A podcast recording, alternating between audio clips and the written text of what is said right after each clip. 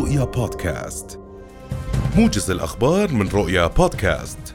قال رئيس اتحاد مزارعي وادي الأردن عدنان خدام إن الواقع الزراعي في وادي الأردن مؤلم جدا. مشيرا إلى أن جفاف سد الملك طلال ينذر بكارثة كبيرة في الوادي. وأضاف خدام أنه في حال لم يتم حل مشكلة المياه في الأردن فإن ذلك سينذر بكارثة في قطاع الخضار والفواكه. قال نقيب أصحاب شركات التخليص ونقل البضائع. ضيف الله أبو عقولة إن نسبة عمل الشاحنات في الأردن ارتفعت إلى أكثر من 800 في المئة في عام 2021 مقارنة بعام 2020 وأضاف أبو عقولة أن هناك انتعاش كبير لعملية الشحن والتخليص في الأردن وترانزيت. أنجزت وزارة العدل 720 مزادا إلكترونيا خلال شهر تشرين الأول الماضي وفق بيانات صادرة عن الوزارة.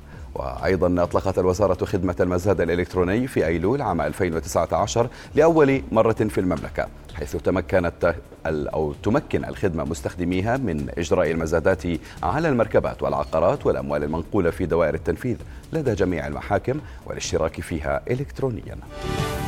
دعا وزير الطاقة والثروة المعدنية صالح الخرابشي الصناديق المحلية للاستثمار في مشاريع الطاقة بما يرفد الاقتصاد الوطني ويسهم في جهود تحقيق التنمية المستدامة.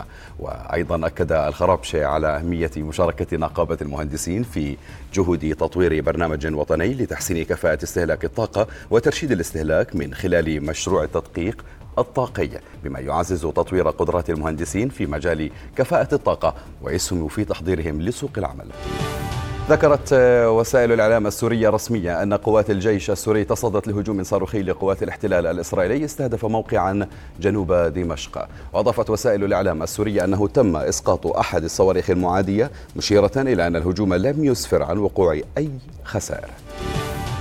حذرت وزيرة الخزانة الأمريكية من أن الولايات المتحدة قد تبلغ سقف الدين العام مجددا بعدما رفعه الكونغرس الكونغرس عفوا مؤقتا لتجنيب خطر التخلف عن السداد. وقالت الوزيرة في رسالة إلى زعماء الكونغرس الديمقراطيين والجمهوريين إن وزارة الخزانة ستجد نفسها مع موارد غير كافية للاستمرار في تمويل عمليات الحكومة الأمريكية بعد الخامس عشر من كانون الأول.